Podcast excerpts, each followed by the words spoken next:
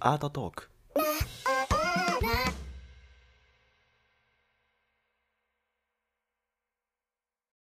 はい。では、帝国ですので、お願いします。はい。お願いします。はい。はい。お越しいただいた方、なんでそれ言えないのかな？お越しいただいた皆様ありがとうございます。東京美術館めぐりの中の佃と申します。今日は現代美術家の萩野正樹さんをお迎えしてのアートトークを行います。えっ、と、本日はルドルフ・スティンゲルというイタリアの方ですね。イタリア人です。はい。ん？イタリア人です。あ、イタリアの方の、えーっと、アーティストを紹介しようと思います。よろしくお願いします。はい。はい、お願いしますえーこの番組は、えーいろはにアートさんの協賛というかスポンサーになっていただいているので、えーいろはにアートさんどうぞ。お願いします。あ、私ですか？はい。あ、すいません。えっと、いろはにアートは、とアートを楽しく学べるメディアサイトです。とわかりやすく西洋美術や日本美術について解説するスタディ記事やえっと展覧会をより深く味わえるイベント記事をえっ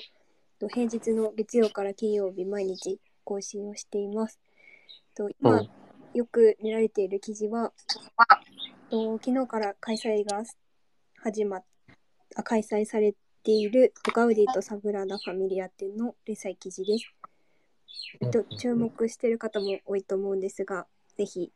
いろはにアートで記事をチェックの上、お出かけしてもらえたらと思います。よろしくお願いします。お願いします。これ、あれですかね。7回ぐらいでしたっけ？結構、そうですね。7回結構あれですよね予定してま。ですすよね。今、4回ぐらいまで更新されて、はい。明日5回目がじゃあ、それ更、新されます。全部見終わってから行った方がいいですよね。どちらでも、早く出してくれって感じじゃないですか。本当ですよね。お待たせしてます。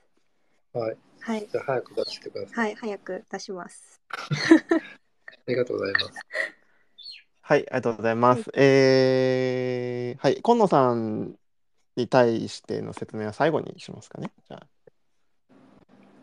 あ、そうですね。はい。最後に。あ、はいはい、じゃあ最後に、お願いします。はい、はいありがとうございます。えー、現代美術家をやっております、萩野正樹と申します。えー今回はですね、えーあ、そうですね、この番組は、えー第2、第4水曜日の夜9時から、え世界中で、まあ、評価を受けているんだけど、日本ではまだちょっとあんまり知られてないような、え有名な現代アーティストを、え紹介する番組になっております。はい。で、今回は、えールドルフ・シュティンゲル、え僕、スティンゲルって書いて、なんかちょっとごめんなさい、多分表記揺れというか発音の揺れで、シュティンゲルって発音する、ちょっとドイツ語読みかもしれない。シュティンゲルって書いちゃいましたけど、えー上の方のノートのって、あのーえーまとめてありますので、記事、そちらを開きながら、えー見ていただ、聞いていただければなと思います。はい。はいえーいつもやってますが、えールドルフ・シュティンゲル、えー聞いたこと、知ってたよって方は、なんかハートマークかなんかスタンプをしていただければなと思います。はい。か簡単な調査みたいな感じですね。シュティンゲル聞いたこと、そう、どうですか？お二人はどうですか？シュティンゲル。いや、知らなかった初。耳です。初耳、なるほど。聞いたこともなかったですか？聞いたこともなかった。あ、なるほど、なるほど。じゃあ、下の方もハートが出ないってことは、どうですか？みつるさんはご存知どうですかね？アズマックスさんとかも。このお二人がご存知なかった場合は、もう本当にね、日本ではかなり無名なんだなっていう感じですけど、うんはい。まあ、それくらい日本では本当に知られてないかもしれませんが、えーもう多分10年以上、もっとかな、もっともっとですね、何十年ももうベネチア・ビエンナーレ、あの、御用達の作家で、世界中の有名な美術館で展示もある、ガゴシアンでも取り扱いがある、えー。もう、もう、すごく有名なアーティストです。ね、こういう、本当になんか日本ではまだまだっていうのはなんか不思議な現象ではあるかなとはちょっと思うんですけど、えー紹介していこうかなと思います。ちなみに僕すごく大好きで、あの本当に、えー影響を受けている作家でもあるし、僕の作品もだいぶこうに似てる部分をやっているとか、やりたいなと思っているコンセプトが近いような、えー作家で、えーこのルドルフ・シュティンゲルのアーティスト性を一言で表すと絵画の拡張を行っているというアーティストになります。へえ。拡張。拡張そうつまり絵画って何なんだろうって絵画今まで、まあ、絵画っていうのはすごく、まあ、やり尽くされてきた媒体なわけですよね。そうですうん、ね。例えばなんかあのーいろんなテクノロジーを使ったりとか、まあ、新しい素材を使ったりとかとか、まあ、インスタレーションとかパフォーマンスとかなんかいろんなこう新しい新しい、えー美術の作品っていうのたくさん出てきてますけど、まあ、もう単純に絵画っていうものはもうね古代ギリシャローマ時代からもう何千年もう数千年6千年ぐらいある歴史がある中で一番多分作られてきてみんながやってるものですけどこの絵画っていうものを、えー次にどう進めるのかっていう絵画って何なんだろうとか絵画こういう絵画の形もありなんじゃないかっていうような、えー新しいものを作るっていう、まあ、コンテンポラリーでかつペインティングのアーティストであると。いうところはすごく僕もあの作品に対して、えーえーコンテンポラリーアーティストとしてこう取り組んでいるところなのでかなり影響を受けている作家です。はいうんうんうんはいえーまあ、そんな感じのことを念頭に置いていただいて見ていただければなと思います。はい、先に、えープロフィールを紹介すると、えールドルフ・シュティンゲル、イタリアで1956年生まれです。現在はニューヨーク在住で、えーイタリアの、えーとね、ミラノじゃなくてメ、メラノ、メラーノかな。はい、ちょっと発音は分かんないですけど、メラノっていう場所があるみたいメラノです。はい、ミラノではないミ。ラノじゃないです。ミラノじゃなくメラーノ、ごメラーノ、メラーノかもしれないです。はい。わかんないけど、まあ、そこに、えー、2拠点というか活動し、まあ、基本的には多分、えーニューヨークで活動してるのかなと思いますが、えー本当に世界中で有名な美術館ですね。まあ、もうベネチェ・ビンナーレは本当にかなり何回か出ているし、まあ、シカゴ現代美術館2007年、えーベネチア・グラッシー宮殿、あ、これ後ほど紹介しますね。あとは、まあ、ホイットニー美術館の巡回等ですね、まあ、有名な美術館を巡回していて、まあ、メガギャラリーと言われるガゴシアンで取り扱い、所属かどうかちょっと分かんないけど、あの取り扱いがある、まあ、本当有名な、えーアーティストです。うんでは作品の方の説明に行こうかなと思います。あちなみに僕、えーと、この、えー本当に好きで、このシュティンゲルなんですけど、展示見に行ったことが実際ありまして、せ2019年、18年に、えースイスのバイゲラー財団の美術館っていうのがあるんですね。これもあの、まあ、すごい、まあ、今ちょうどバーゼル・バーゼルがああのアートフェアですね、やってる、まあ、うん。スイス、もうみんな、今世界中のアート系の人は今みんなこぞってスイスにいるんですけど、うん。残念ながら僕日本にいますけど、はい。えーまあ、そのスイスの、えーまあ、バイバイエラー財団っていうところがあって、まあ、すごく有名な、えーまあ、美術館、すごく、えーピアノっていう建築家が建てた建築、えー建物があるんですけど、まあ、うん。ピアノの、えー建築ピアノのバイエラー財団で展示をしてた時に見に行ったことがあって、まあ、その YouTube、その時の YouTube の動画も貼ってあるので、上のノートにですね、はいはい見ながら聞いてください。はい、では、この、まあ、トップになってるカーペットの作品は次にして、まず、インストラクションズっていう作品が1989年にある作品から見てみましょはい。はいこっち。う。で、はい。えーこの作品は、えーまあ、モノクロ写真と図解がされている作品なんです。本です。本があります。で、えちょっとナンバリングのことは詳しく説なんかちょっと調べきらなかったんですけど、この本自体もまあエディションがあって、さらにこれには展示に展示会をですね、1989年ミラノのマッシモ・デ・カルロ・ガロっていう場所、まあ、ギャラリーっていうところが、マッシモ・デ・ガルカルロっていうところで、これに合わせてパンフ、このパンフレットも作られているらしくて、なので、ちょっと、えーうん本自体のエディションプラス、えーこれのパンフレットも多分何個かロットがあって、で、もうこのパンフレット自体も、あの、今も価価値が出ているので、ギャラリーが作ったパンフレットなんですけど、これにも価値が出てて、これ、さっきなんかちらっといろいろ見てみてたんですけど、オークション。これ、このパンフレットだけでも、もうなんか5、60万円ぐらいしてました。おおそう、パンフレットだけですね。うん。で、本物はちょっと値段わかんないんですけど、えー基本的にこれ本で、えー英語、イタリア語、ドイツ語、フランス語、スペイン語、日本語うん。の、えー6カ国語で翻訳がされているんですね。で、これ何が翻訳されてるかというと、彼が作ったこの作品の作り方の説明書なんですよ。うんはい、画材はこれを用意してください。まあ、あのクッキングみたいな感じで画材はこれを用意してください。これをこうします、ああします、ああしてくださいっていう、今、インストラクションっていうのは要は、まあ、取扱説明書っていうようなニュアンスなんですけど、はいなるほど。まあ、取扱説明書っていうタイトルだと思ってください。まあ、作り方の本ってことです。作品誰でも自分、誰でも、えールドルフ・シュティンゲルがの作品が作れるっていう作品の取り扱い、まあ、作り方の本っていうことをやっていって、ではいさらに、ここの、えーページにある写真ですよね。はい。スプレーとかの写真とか、スプレーガンみたいなのも使うんですけど、まあ、そのスプレーのこのこのペこの本に使われた写真のフォトレアリズムの絵画作品もあるんですよ。うんフォトレアリズム要するに、えー作品はこのこれこの作り方で作られた作品の原本はあるんですね。はい。そうで、うんこの作品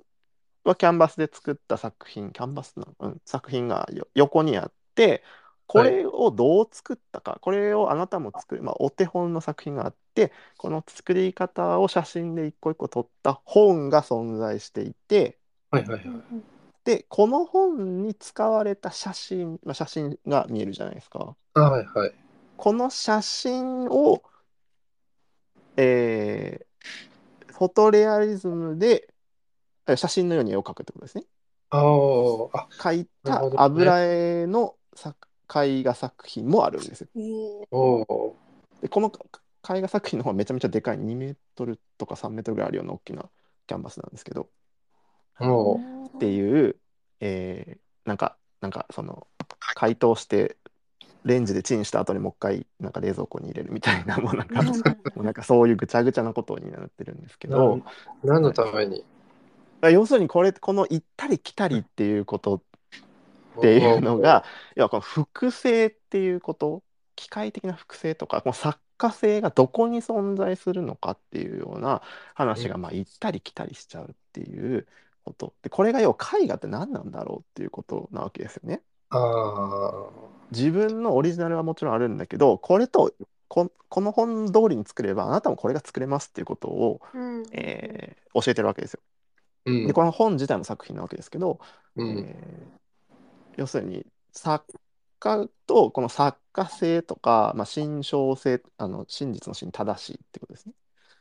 とか、まあな何が本当なのか本物なのかみたいな話ですけどとかっていうことで、まあ、例えば今の NFT とかの話とかでも、まあ、そういう話になるとデジタルとかって何なんだろうとか、まあ、AI って何なんだろうとか AI に学習されてどうこうどうこうとかっていう今ちょうどいいあの話が割と話題になってると思うんですけど。うんこれを取り扱ってた、もう1989年にもうすでに彼は取り扱ってるわけですけど、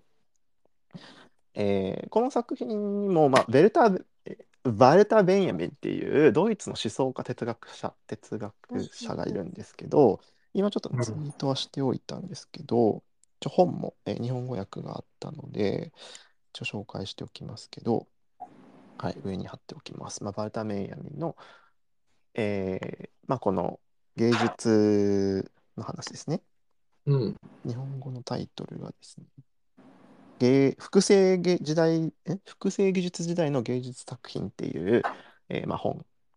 があります。ドイツ語では、あの Das Kunstwerk in Zeitalter seiner technischen Reproduktion arbeiten。リプロドツィアバイト。リプロド,え？ドツィアバーカイツか、はいはい。っていうのが、まあ、作品、え、本があるんですけど、え、まあ、え、この、彼、この本の中で、まあ、ベータ・ベンヤミンが言ってる、うん。えー機械的な複製によってこの心象性や作家性が失われるであろうっていうこの説を唱えていることを、まあ、逆手に取っている作品であると。ということが言えるわけですね。うん、で要は彼の指示に、まあ、従って作品を作れば、まあ、どの絵もあのオリジナルになるわけだからっていうこと、はい、っうん。ていう、はい、作品があると。うんそうですね。あ、ごめん、油絵で描い、いや、油絵で描いたっていう作品もあるはずなんですけど、シルクスクリーンでもあるっていうふうには書いてありますね。ちょっとごめんなさい、もう一ちょっと精査して、あの発表は、あの、記事に後ほど起こすときにはやるんですけど、はい。油絵で描いたっていうふうに聞い読んだページがあったんですけど、シルクスクリーンっていうページも書いてあるので、もしかしたらどっちもあるのかもわかんないです。はい。という感じですね。まあこういう、えーまあ彼がや最初やってたことっていうのは、まあ、この複製とかフォトリアリスティックに描いた作品っていう、まあ、写実的にすごく描いた内容っていうことにどこに、まあ、あの写真と、えー写真と絵画の境界線をどうこうやるというよりかはこの複製するっていうことに対してこの作家性っていうのがどういうふうに移ろいくのかみたいな、えーまあなんかそういう、はい、話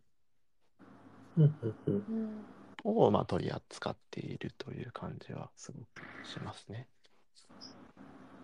はい。はい。で、えー次ですが、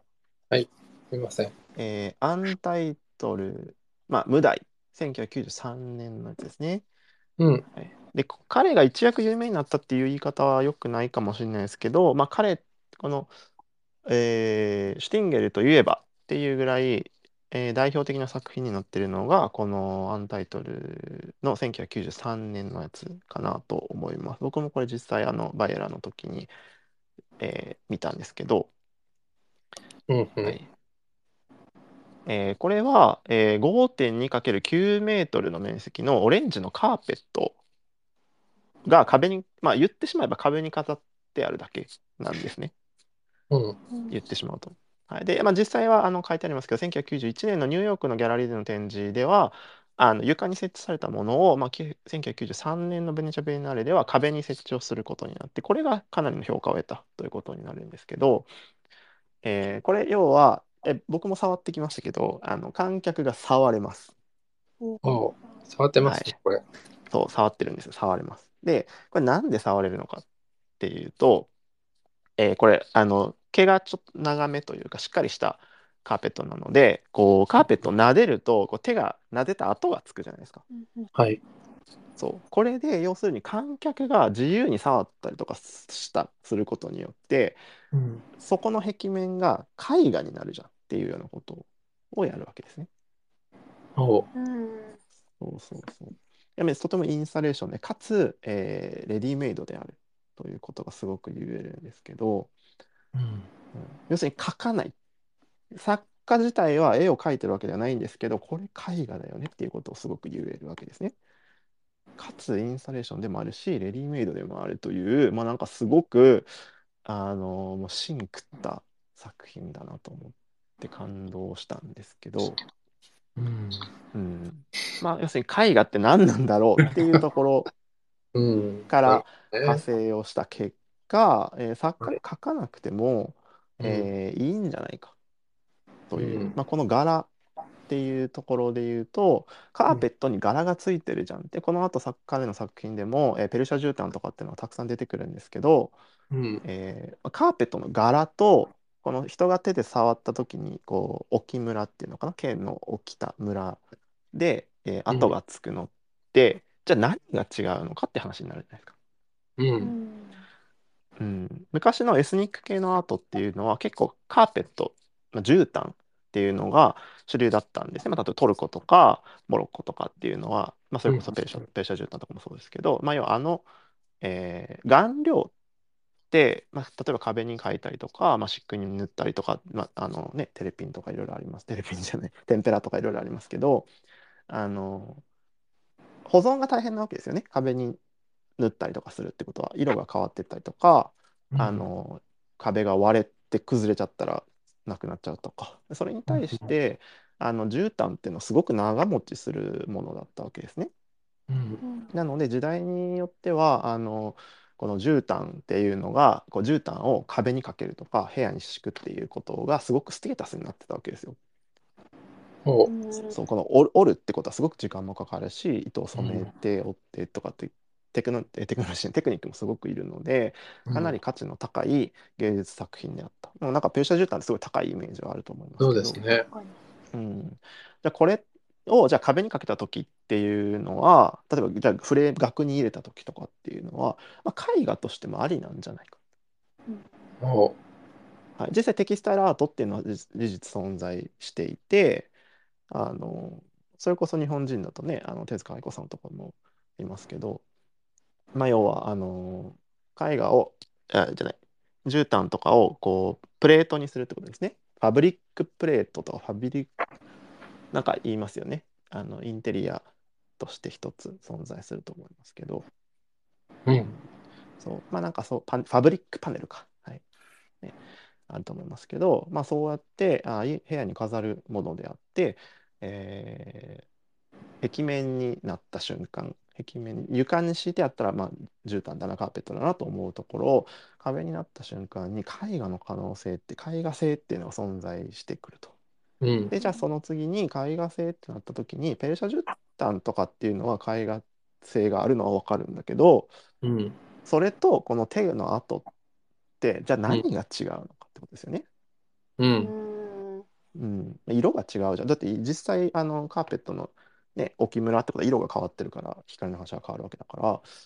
色もついてるしオレンジ色っていうのは綺麗な色だしうんなるほどなるほどと。そうそう。まあこういう思考のプロセスによって、えーこの絨毯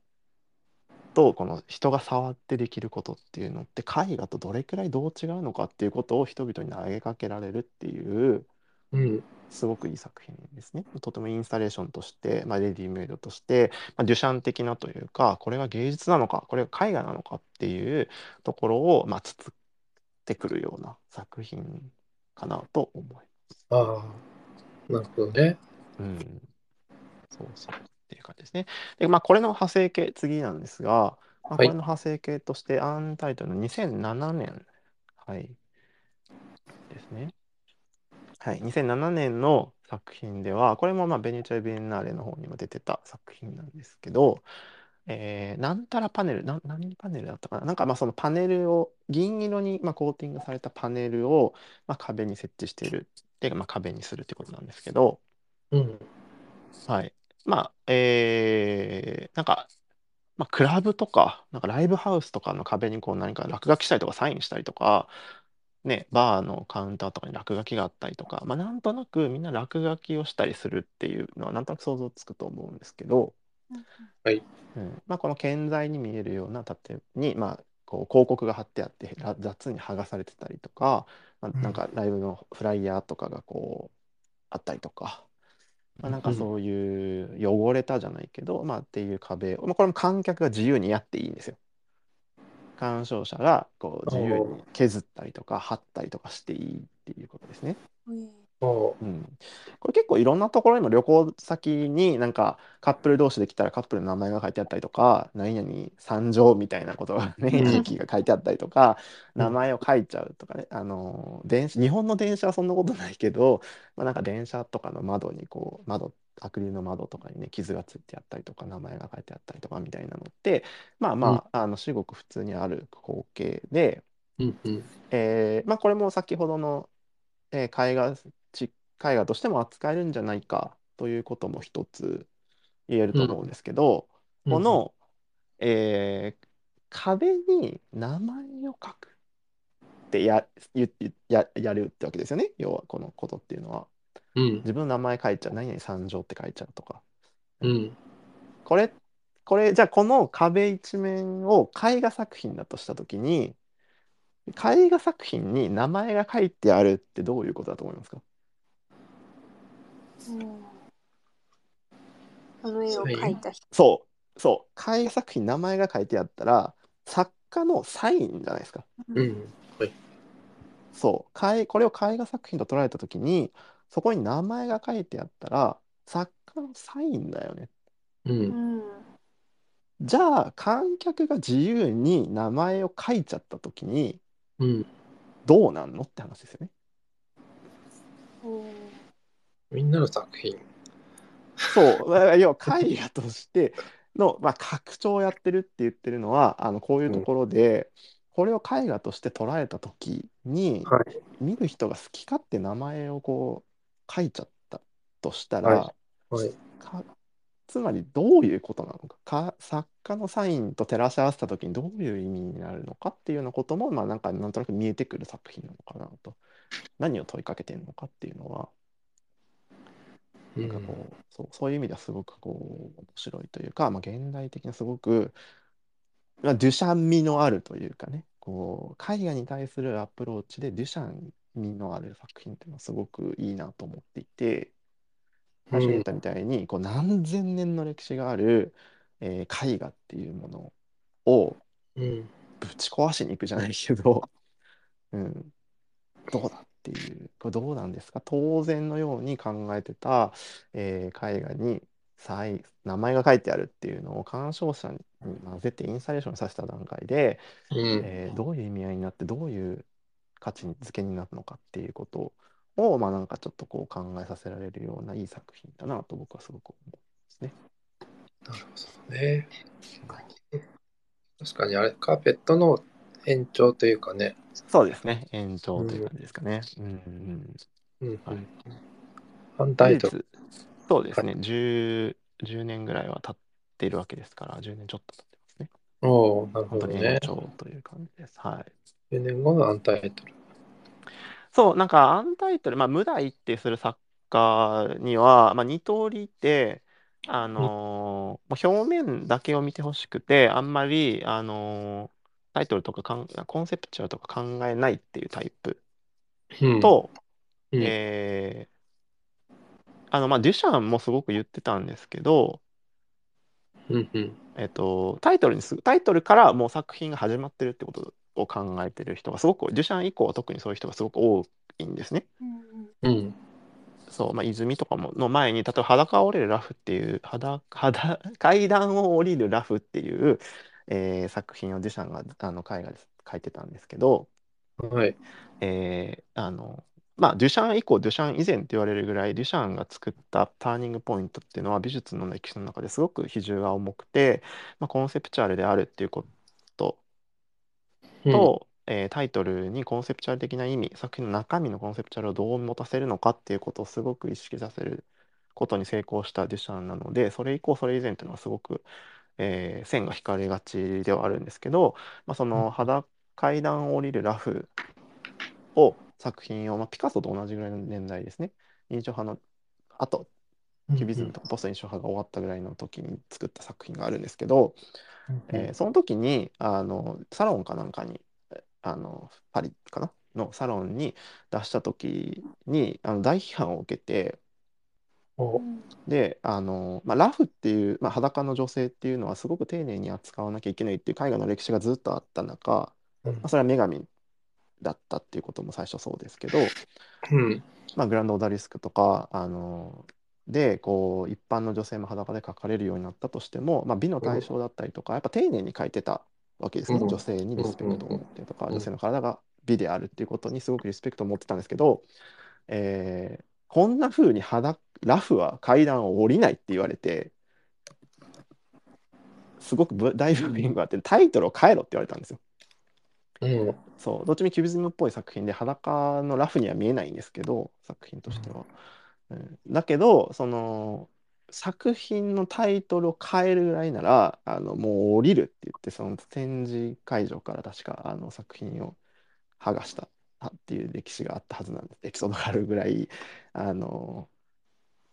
作品のタイトルっていうのはすごく重要コンセプチュアルな時代としては重要な、えー意味を持つんですけどはい。そう。でも、えー逆にその意味を持たせたくないっていう作家もいるわけですね。うん。そう。そのタイトル考えるのがめんどくさいタイプもいればあのタイトル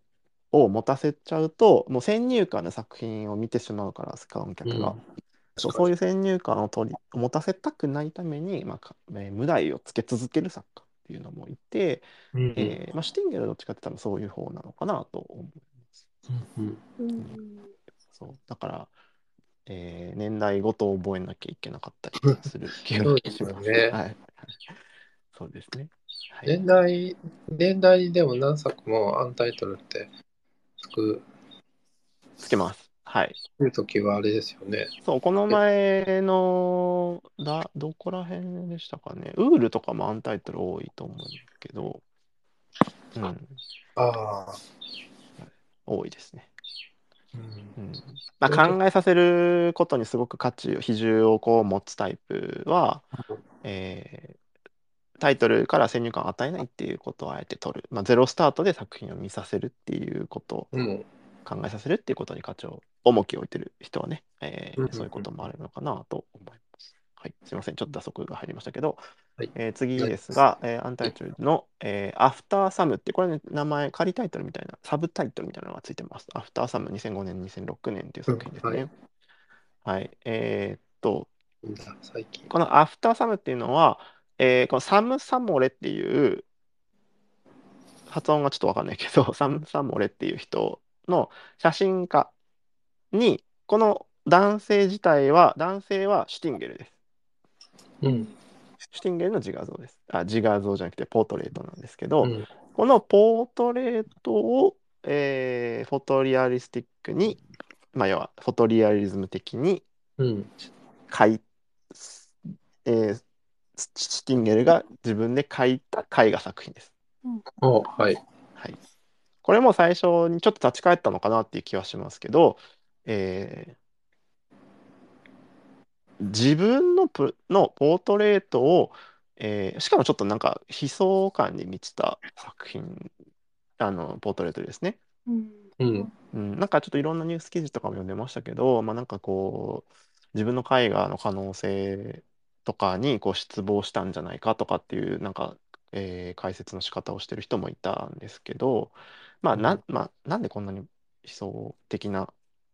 作品を選んだのかっていうところから思考を始めないと見る側はえーいけないかなと思うんですが、えこれ結構でかいんですよ。あの3メートルぐらいあるような大きなキャンバスなんですけど、ちょっとサイズは後で詳しく書いておきますが、はいすごく大きな、えー絵画作品の、えー写実、まあ、油絵かな？はい、油絵で描かれている作品ですね。うんうんうん。うん。うん。そうで、まあ、かなり丁寧に、えー描かれていると思いきや、割と、えータッチが、えー残っている作品で、結構これがね、珍しいんですよ。あのフォトリアリズムっていうのは、まあ、19世紀から20世紀ぐらいに、まあ、アメリカで特に流行った、えー19世紀、20世紀ですね、に流行った、えっと、時代、まあ、写真が来て絵画の終わりが見えたように見えて今度はカウンターとして、えー絵画から写真を見るっていうことをやって、まあ、本当に写真に見えるようにもう丁寧に、まあ、スーパーフォトリアリズムっていうような、えー時代がアメリカでもありましたけど、うん。えーで写真のように写真に見えるように油絵で描くということ。プラス、えーここら辺はやっぱりあのゲルハルト・リヒターという、まあドイツまあね、今世界中で一番有名なペインターと言っても過言ではないと思いますけど、えーまあ、リヒターにもこういう、えーリアリズムの写真作品っていうのが、えー絵画作品っていうのがあるんですね。うんうんそう。でも、まあなんかこういう写フ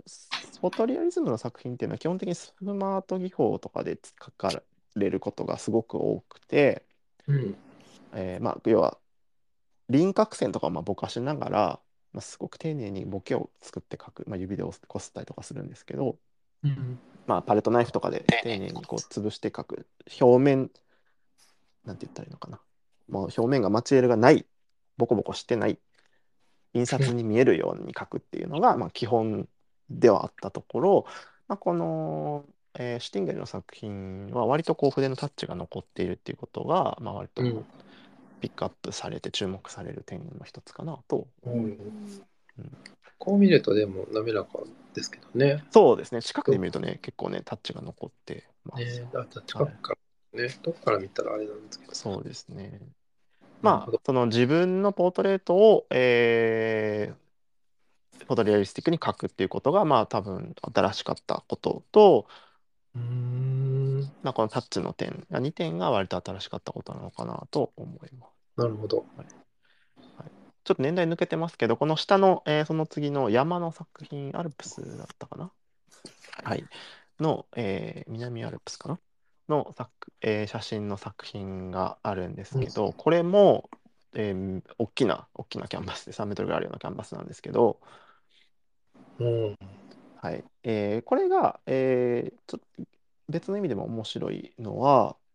えーこれも、えーフォートリアリスティックで描かれた作品ではあるんですけど、えーこれはふ、ね、古い銀塩プリントの写真なんですよ。うん。うんそう、えーただただの写真を、えー写真風に描くっていうことではなくてもう完全にもともとの、まあ、ヴィンテージのって言い方をしてましたけど、えー古い写真っていうものを完璧にトレースするように描いてるという点がすごく新しい部分、おーはい、なのかなという部分がやっぱりあって。うんえー銀塩プリント、まあ、ゼラチンプリントっていうのがちょっとねこう粒子粒子状粒状というか粒子状だったりするんですね昔のになればなるほどだと思いますけどうん。とかちょっと色あせてるとか色飛びがあったりとかまあなんかそのプリントのシワとか、まあ、なんか汚れとかっていうところも、えー細部に表現をしている点でなんて言ったらいいの？すごく難しい話なんですけどフォトリアリズムっていうのはあ、まあ、リヒターは写真を元にしてる点はあるんですけどフォトリアリズム自点自体は、えー写真のように描けさえすればよかったわけですね。う。うんんうんどん風景を写真のように描くっていうことめちゃくちゃリアリスティックに描くっていうことがテーマだったことに対して、えーこのまあシュティンゲルに対しては、えーもう昔の写真っていうものを再現してるっていう風に撮った方が近いかなと。要はその昔の、まあ、ちょっと色落ちしたりとか汚れがついてるような写真をそのまま、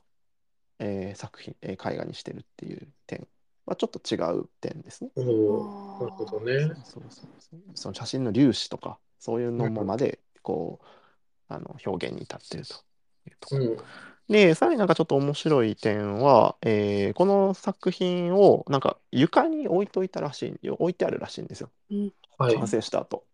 うん完成した後床に置いといてでそのまま彼はそのアトリエで作品を他にもどんどん作るので、まあ、なんか絵の具がペッて飛んだりとかなんかなんか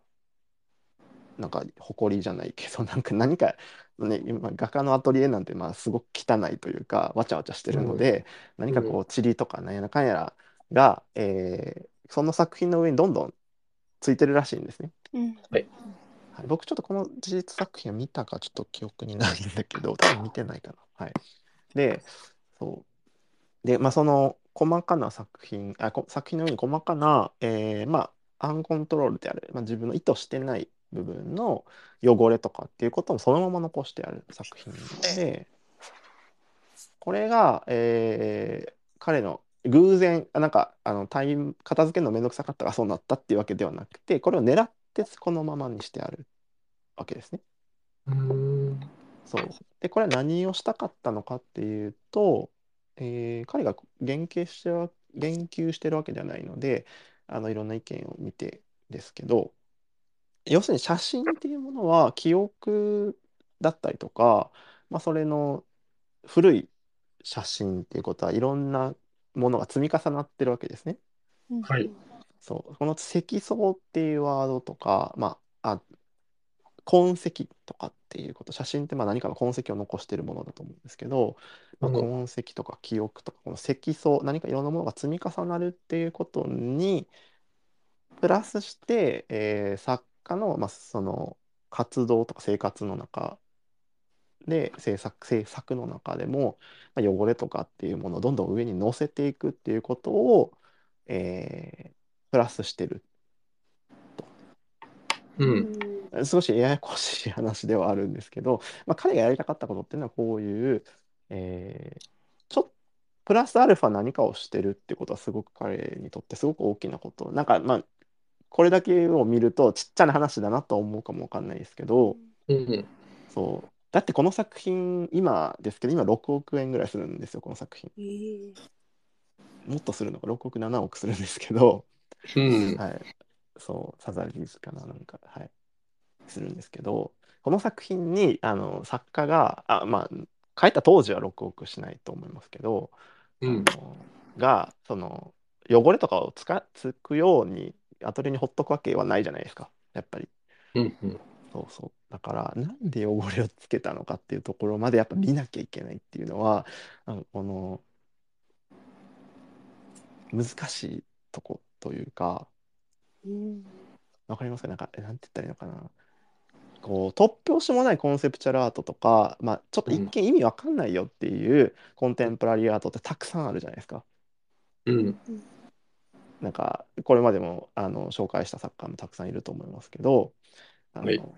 そうなんかポンポンと置いてあったりとかねなんかいろいろなんか意味不明なものと意味不明なものを合わせたりとか、まあ、なんかうんそういうことをいろいろやって、まあなんか一見新しいあコンテンポラリーアートっぽい現代アートってやっぱわけわかんないよねみたいな作品をはい。作る人が多い中、はい。えーさっき初から言ってるみたいに絵画であるってことに彼はすごくこだわりを持っていると。うんうん。そうでこれはももちろん僕も同じなんですけどその絵画っていうところにフォーカスをして、えーこすると一気に何千年もの歴史もうパッと数えた時に5 6千年の歴史がある絵画っていうものの上にどれだけ載せれるのかっていうことをやっぱ考えなきゃいけなくなるんですね。うん。そうするとやることがやっぱめちゃくちゃ、えー緻密というか細かい話になってくると。ううんん。そう。だからこそこの積層っていうワードは絵画の歴史とかっていうことにもやっぱ連想がつながっていくわけですよね。絵画の絵画の5、6千年ある歴史のこの積層に対して何をプラスできるのかっていうことをすごく考えている作家っていうのが見て取れるのかなと思うわけでなるほどね。そうめっちゃちっちゃな話じゃんと思うかもしれない。ね、うん。あのレアリズムっていうフォトレアリズムってあったけどどれだけ何が違うのか、うん。銀塩プリントの写真を再現したっていうことの差だったりとか、えー筆跡を少し残しておくとかっていうこととか、うん。えーアトリエでその後の汚れとかが飛んでいるのをあえて載せるっていうことをしてみるとか、うん。そういうすごく些細ではあるんだけどこれが6,000年とかある絵画の上にちょっと載ってるっていうことがどれだけあ画期的で新しいことなのかっていうことうん。をなんかちょっと感じてほしいなと思うんですね。うん。そうそうそう。うん。それが評価されて、今日来てるというかね、この人がそうそうなんですんですもんね。そうなんか木をてらった新しいわけわかんない作品とかっていうのを作るのはまあえーたくさんあるしうんこれを作るのはもちろん難しいのはわかるんですけどうん。すごく膨大なバックグラウンドがある中のリサーチとか研究とかっていうのをこうすごく繰り返した上で答えが、えーシミをちょっと載せるっていう可能性だってあるっていう そううん。そうこういうことだったりもするのかなと、うん。はい。思います。うん。なるほどね。はい、で、えー彼の作品の中でこのカーペットっていうのはたくさん出てきていてちょっとここに載せきらなかったんですけど、このペルシャ柄って言ったらいいのかな？ペルシャ柄のようなものを、はい。えー油絵とアクリルアクリルじゃない、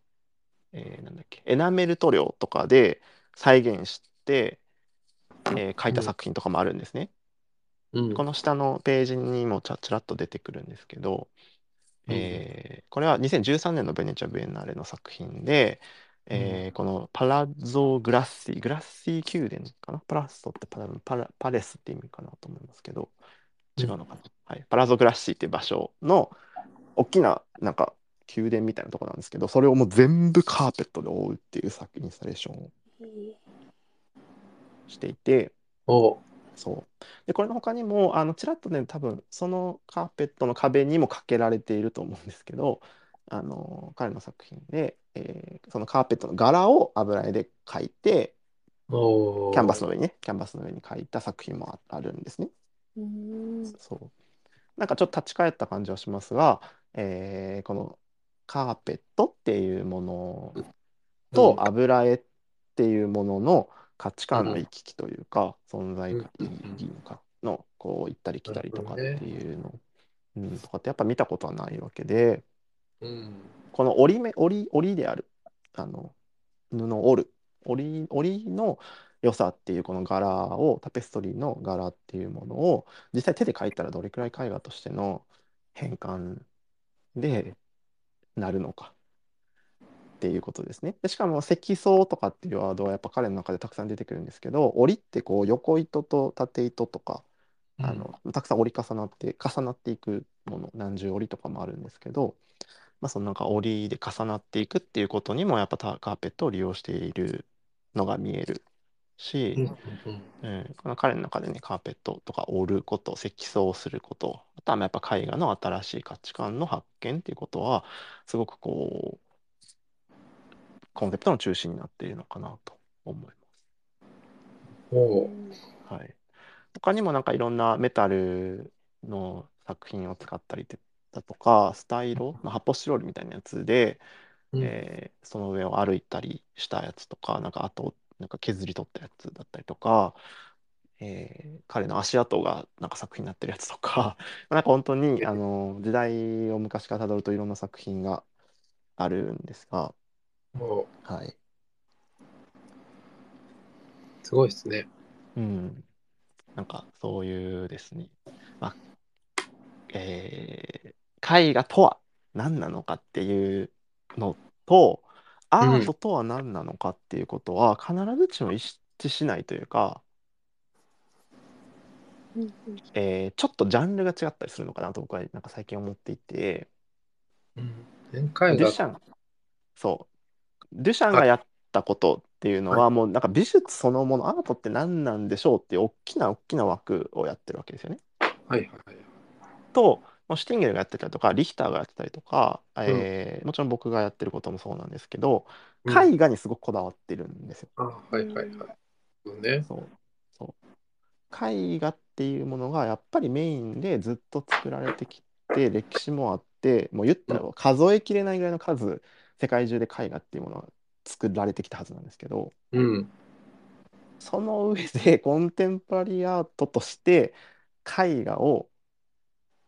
どうしていくのかっていううん。ううんん。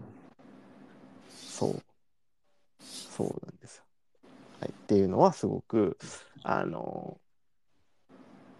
こういう、えーメインストリームというかあのことをやっているいる人たちもいるよっていうなんかあの現代アートっていうと結構割と意味不明だったりとか気をてらった作品とかがすごく多いかなとは思うんですけど、うん。確かにそうですね。そうですね。うん、でもそれ美術史の中でどれくらい新しいのかっていうアプローチが、まあ、メインなわけですよ。うん。美術史長い美術史の中で、まあ、彫刻とかインスタレーションとかビデオとかまあなんかいろんなねいろんなものがあった中で、えー新しい芸術って何ですかっていうことをやるのが、まあ、コンテンポラリーアートなんですけどその中でも、まあ、リヒターとかさっき繰り返しになりますけどシュティンゲルがやってるようなことっていうのは絵画に割とこうフォーカスを当てきってる上でじゃあ絵画のコンテンポラリーは何なのかっていうことをこう拡張とか立ち返ったりとか何かを足したりとかっていうことをやっていると。なるほどね。まあ、なんかそういうあそういうふうに見るとまたちょっと見え方も変わるのかなと思います。はい。となんかちょっとアズマックさんから、えー質問いただいていて床と壁平行と垂直みたいなのがねそう天井もはいあの天井もカーペットで覆われてます。この作品ですね。はい。そう。もうね、この建物全部が覆われていて、正直ちょっといくらかかったんって話が先に気になっちゃいますけど、僕は。本当のカーペット使ってるんですかこれ。えそうだと思います。はいはい。ペルシャ絨毯ではないと思う。ペルシャ柄のっていう風に見え方はしたんで、うん。あのペルシャ絨毯、本物の絨毯、ペルシャ絨毯を使ってるわけではないと思うんですけど、まあ、比較的、比較的安めのカーペットかなと思いますけど、ちょっと多分もうちょっと詳しく調べるとどのカーペットを使ったのか出てくるかもわかんないですけど、うん。えー結構大きな建物なんですよ、これ。うんそう。おーね柱とか、ね、天井とかうん全部、全部なんです。窓とまでの部分とかね。はい、なちょっと僕はこれ見見に行ってはないですけど、うん、行きたかったですね。ね。もう一個、えー質問があって、スティンゲルはリヒター以外にどのあたりに影響を受けたか、ええーまた、彼の影響の受けた天崎さんのようなアーティスト、他にもいらっしゃいますでしょうか。スティンゲルに影響を受けた作家がどれくらいいるのかはちょっと僕は分かんないんですけど、そうですね。まあ、えっと、彼の作品の中にも、あの、さっき言った、要はその、作った作品を床に、アトリエの床に置いといて、汚れを、まあ、アトリエの床なんてめちゃくちゃ汚いもんだと思う。まあ、なんか皆さん想像つくと思うんですけど、ゆね絵の具がべちゃべちゃになったりとか、そうっていうのを、えー置いている、わざわざある作品もあるんですよ。えー要するに、もう床、床切って、は切ってキャンバスに、あの壁にかけたかっていうような作品もあって、多分金色なんですけど、うん。金色に塗ったでかい、ほんと3メートルとかの大きなキャンバスを、えーその、もう見た感じ、ただの汚れなんですけど、言ったら、言ってしまえば、あの絵の具がべちゃべちゃになってて、まあ、彼が、えーアトリエで、でこう作品をした状態、この上歩いてたのかな、ちょっとわかんないですけど、歩いて、足跡とかもあるって言ってるので、あのお多分この上を歩いて、本当にアトリエの床を剥がしてを貼ったんじゃないかっていうようなぐらいの作品もあって、これとかはやっぱちょっとポロック味があるんですよね。絵の具がべちゃべちゃに飛んでるっていうことおで、おそうそう、ちょっとこういうのはポロックの影響があったりもするのかなとか、うん、本当になんか缶、はいそう、なんかスプレー缶とか、あの絵の具のはい缶とか、自分の飲んだ飲み物かわかんないですけど、缶の跡とか、まあなんかそういうものもたくさんついている作品があって、うんうん。なんかあれですよね、ムンクも外に置いあてー、はい、そうですね。はいはい。みたいなね。うん、なんかその雨、雨の作品を作るときに、その雨ざらしにするとか、うんなんかそういう作品を作る人はね、ちょこちょこいるね気もしますね。うんまあアトリエじゃないですけどね。そうですね。なこれも、えーまあ、この足跡と痕跡ですね。痕跡とか、まあ、積層とかね、時間とか、なんかうんそういうのが見て取れるかなと思います。特にこの足跡のゆその床の作品とかっていうのは、やっぱこの平面をどう扱うのかっていうところは、なんかロール、えーオールオーバーペインティングとかね、ロスコとか、あの辺ですね。ジャスパー・ジョーンズとか、ああいう系な感じは影響を受けているのかなという気もしますね。はいなんかコメント来てますね。はい、えーと武藤さん、ありがとうございます。武藤さん。元、元優也さん。あ、武藤さん、そう、武藤さん。そう、武藤さんね、そう、リヒターのそうボケかね、すごいですよね。写真って人ベンヤミン知ってます。あ、ベンヤミン写真界隈で割と有名ということですね。はい、エニシさん、スティンゲルの複製の検証は、え本人による解釈があったのでしょうか？スティンゲルの複唱、複製、複製、複製。えーあ、えっ、と、アトリエの汚れがついてるよっていう話とかですかね。これはね本人も言ってます。で、えっ、と、複製の検証、あ、えっ、と、その写真の複製に関してとかかな。でも僕が読んでる、えー今言ってる内容、しゃ喋ってる内容は、えっ、と、うんニュース記事、アートニュース記事も半分あって、アートニュース記事っていうのは、ニュース、その記事を執筆した人がいるじゃないですか。はい。で、その人の、まあ、意見が反映されてる、まあう、んこう、こうなんじゃないかみたいなこと、指標化とかそういう感じですけど、の意見もあれば、えっと、ギャラリーとかの、とか美術館のページをよくあの読んでるので、美術館とか ギャラリーとかが、の作った文章っていうのは、まあ、作家のインタビューのもと出来上がってることがほとんどなので、うんうん。あの基本的には彼が言った内容を僕が基本的には言ってると思います。一言一句もちろんそんなこと言ってないと思うけど、あの内容としてはそんな感じだと思っていただければなと思います。ちなみにこの写真のなんかマウンあの山の作品もあの、お何点かあるんですけども本当に汚れもうなんか絵の具がべちゃってなってるのもあるんですよ。うんそのちっちゃなちっちゃなシミとかじゃなくて結構ねあの結構あやっちゃったなぐらいの感じの白い天気がついてるとか絵の具がついてるとかも結構あるのでせっかく丁寧にあんなに丁寧に書いたのにみたいな気持ちには僕なんか見てるとなっちゃう気もしますね、それもでも作品の一部なんそういうことそういうことですね。うんね。あ、いいシミできたな。そうそう。えっ、と、チュートリアルを作ってアーティスト以外にに作らせる方ですね。はいはいはい。の検証は、え全部です。あ、そうですね。はいはい。えー基本的には、えースティンゲルが言ってるとか、ギャラリーの、えー文章を、えー僕は引用して喋ってるので、基本的には、えー彼がちゃんと言ってる内容かなと思います。はい。ありがとうございます。えーもうねごめんなさい。盛りだくさんになってますけど。ありがとうございます。皆さ。ん。午後、はい来てるけど。あ、あウンベルト・エゴが言うところの開かれた作品、そうですね、開かれた作品っていう部分かなと思います。はい、はい。そうですね。結構続々と来てますね。ありがとうございます。ありがとうございます。はい。いいですね。こういうのね。あ、なんかコメントいただけると嬉しいです。なんか僕もね、リサーチしながらしてから準備してから 発表してるので、得意な作家であればあの質問に答えれるんですけど、得意じゃない作家もあのたまにはやってるので、今回は得意な方？今回はもう僕がめちゃめちゃ影響を受けてる作家なので、じゃあもはい。う何も聞いてくださいって感じです。まあ何でもはちょっと困りますけど、でわざわざスイスに作品見に行くぐらいなんで、うんはい。ここだけですよ、聞けるのは。いやいや、ははいい、あの、でも本当に、やっぱでかい作品はすごいなっていう気そうはですよね。はい世界だけで割ともう圧倒されちゃいますもんねう。んうんはい。さっきのカーペットの赤いカーペットのやつも大きいんですよね。人があんなちっちゃいってことは。9メートル、横9メートルねですね。そうですよね。はいでかいですね。ねうんそう。でもそれこそ、なんか、栄光、あの、コメントでいただいてた栄光、もうイタリアの哲学者なんですけど、うん。なんか、栄光の作品、あの、その開かれた作品っていう部分も影響があったのかもしれないですね。うん。うん。事実。ね。なんかすごく話あれですけどなんかアルテ・ポーベラっていうのが、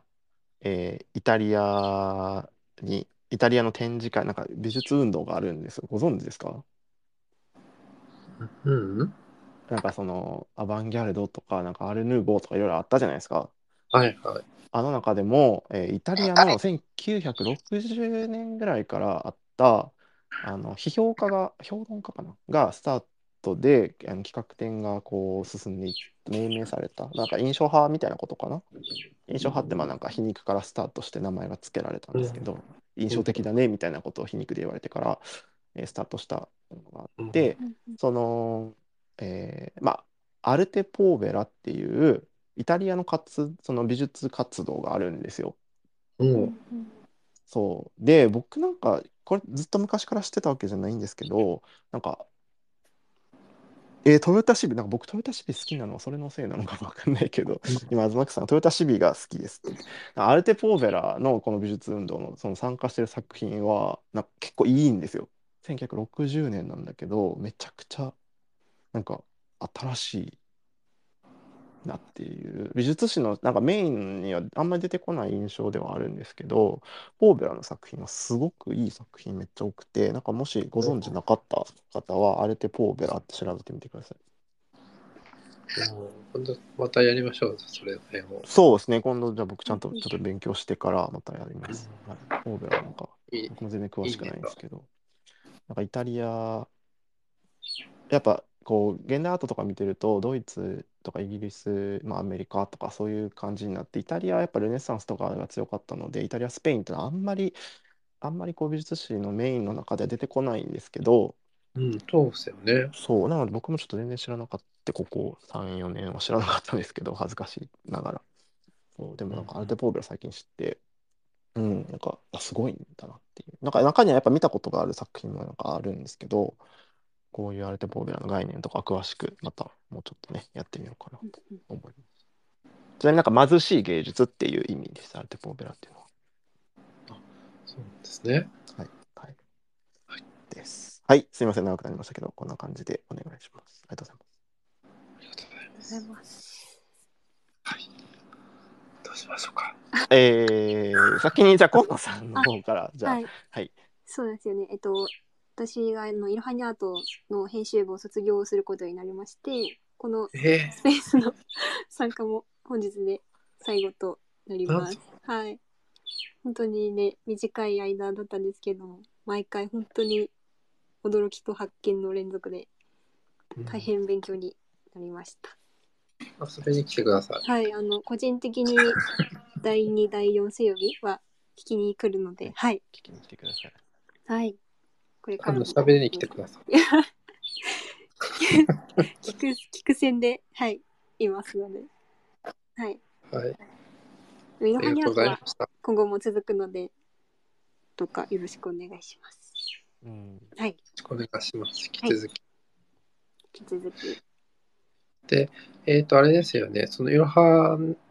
にアートさんの編集部の方としては、はい今後はちょっとま今のところそうですね、今のところ、ちょっと、公認の方ははいあ、のいらっしゃらないので、そうなんですよ。すいません。はい。はいなので、ちょっと私と正木さんではいまた戻ります、二人に。はい。わかりましたなので、ありがとうございました。ありがとうございました。あのまた遊びに来てください。ありがとうございます。よろしくお願いします。はい。という感じであれですかね。はいじゃあ今日こんな感じはいはいとうございますはいお願いしますはい。なんかあれですかね。はい。はい、あんた告知と終われば、はい、はい、どうぞ。あ、ちなみに、ではえっと、すみません、はいこの記事と、えー音声のアーカイブ等は僕のポッドキャストとかノートの方にもまとめて、えー後ほどまたいろはにあつさんの方にも、えー行きますので、えーはいよければフォローとよろしくお願いします。よろしくお願いします。前回と前々回の、あの、スペースあ、お越しですね。はい、載せてるので、はい聞き逃した方、見てみてください。はい、はい。はいちょっとまたシェアさせていただきます。はい、はい、ありがとうございます。がとうございます。ありではがとうございます最。後、最後お願いします。はい。ということで、じゃあ皆様、聞きに来ていただいてありがとうございました。はい、ありがとうございました。ありがとうございますお。やすみなさいませ。はい、ではではお疲れ様でした。はいあお疲れ様ですりがとうございます。失礼します。